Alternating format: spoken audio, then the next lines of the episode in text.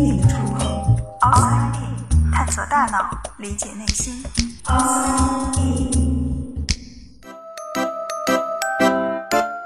欢迎来到 Outside In，我是冰峰。我们的一生大约有三分之一的时间是在睡眠中度过的。当我们睡觉的时候，大脑还具有意识吗？有人说有，你看，我们还会做梦啊。有人说没有，因为即便是做梦，那也不是我们可以控制的。睡觉时的大脑是有意识的吗？毫无疑问，当我们睡觉的时候，大脑的活动会比清醒的时候少很多。这种减少是我们主动选择的，它不像休克，是大脑被动的进入到了休眠状态。还有一种状态，大家可能也听说过，那就是植物人。它是属于时而处于睡眠状态，时而又处于被中度唤醒的状态。当然，这个所谓的中度唤醒是对于大脑来说的，它可以对外界的刺激产生反应，但是病人始终是没有意识的。植物人之所以还不能算是真正死亡，就是因为他的大脑还没有完全停止活动。而脑死亡，那就是真的死了，因为大脑对任何的刺激都不会做出反应了。为什么要在这里探讨死亡的问题呢？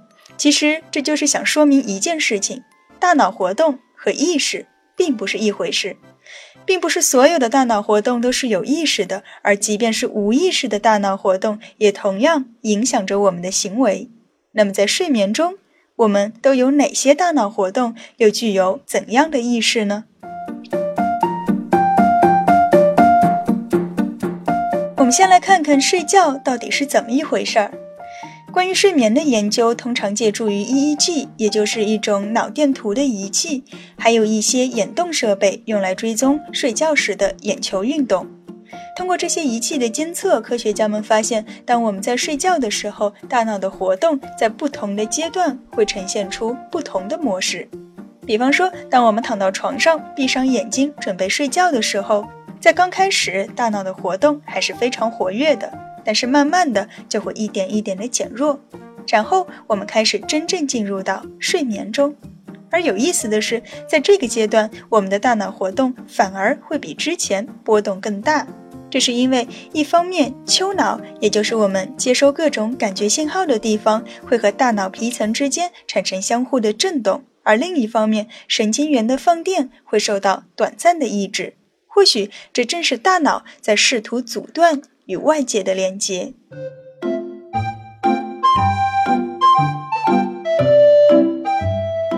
在接下来的两个阶段，我们的心率、呼吸会变得缓慢，脑电波的频率也会降低，所以这个阶段也被称为慢波睡眠。不过，尽管频率变低了，波动的幅度却增大了，这说明神经元的活动开始变得步调一致了。相反，在第一阶段，或者说在我们清醒的时候，大脑皮层会不断的接收高强度的输入，神经元就像是一锅沸腾的开水，非常活跃并且不规律。所以在第一阶段，我们会看到短平快的脑电波的形状。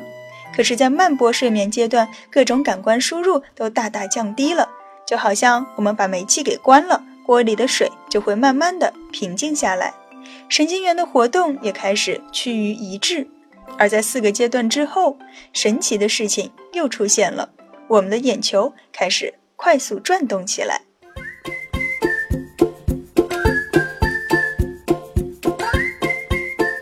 许多重要的科学发现都源自于偶然。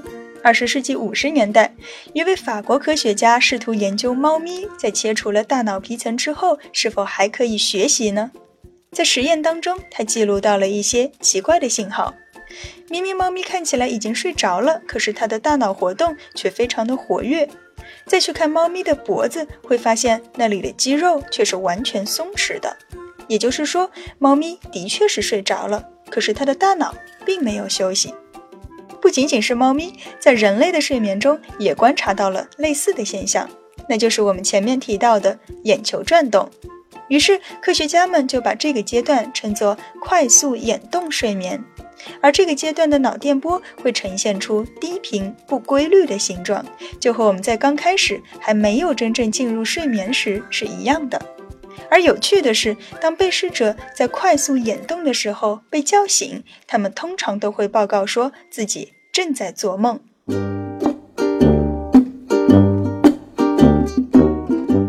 沉沉的睡去，大脑活动变得缓慢而一致的时候，紧接着我们就会进入快速眼动的阶段，就好像大脑又醒了过来，而我们的意识却没有苏醒。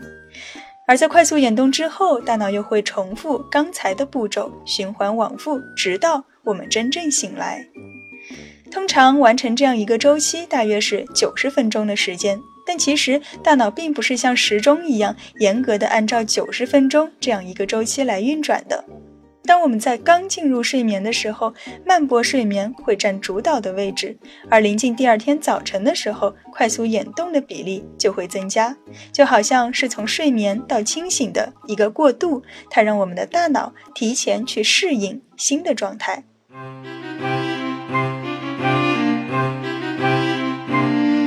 在过去很长的一段时间里，科学家们认为快速眼动就是我们在做梦。不过后来发现，即便是在非快速眼动睡眠中被唤醒的人们，有时也会报告自己的梦境。所以，快速眼动和做梦并不能简单的画上等号。而根据被试者的自我报告，研究者们发现，似乎快速眼动的梦要比非快速眼动的梦包含了更多的视觉图像和更复杂的情节。但又似乎并不总是这样。除此之外，还有一些人会将慢波睡眠阶段称为深睡眠，而把快速眼动阶段称为浅睡眠。听起来似乎很有道理，但其实这也并不严谨。因为在快速眼动睡眠中，我们身体肌肉，包括支撑头部的肌肉，都要比其他阶段更为放松。从这个角度来讲，它其实是更深的睡眠。但同时，这个时候的大脑活动却是相对活跃的，所以我们也很难说它到底是深睡眠还是浅睡眠，又或者这种分类本身就是不科学的，因为大脑并不如我们想象的那么简单。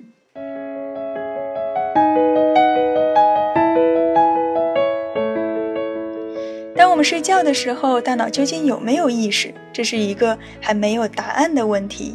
因为我们并不能够准确地说出到底什么是意识，但至少我们知道，当身体休息了，大脑还在加班，它需要处理白天海量的信息，同时也要时刻关注外界可能发生的变化。当然，在睡眠中，我们还会出现很多其他的状况，比如说失眠，比如说嗜睡，还有梦游、打鼾等等等等。在下一期节目中，我们将一起探讨五花八门的。睡眠障碍。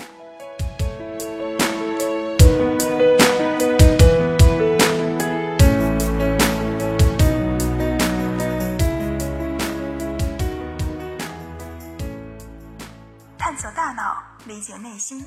Outside in。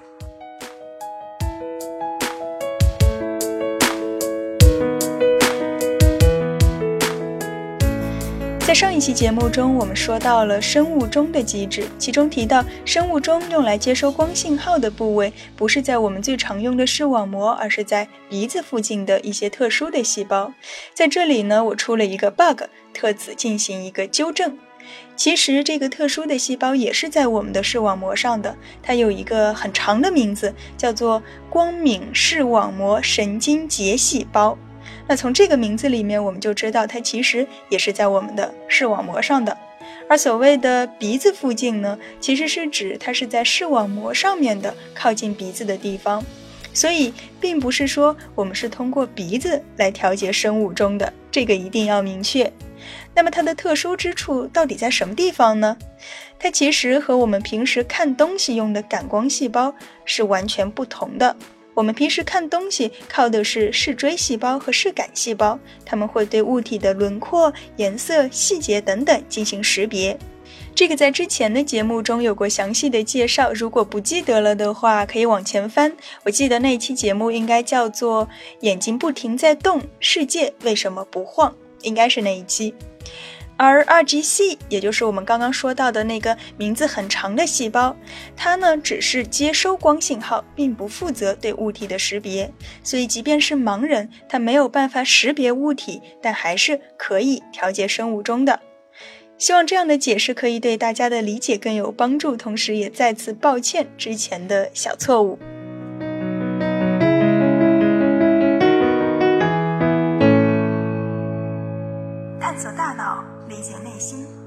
探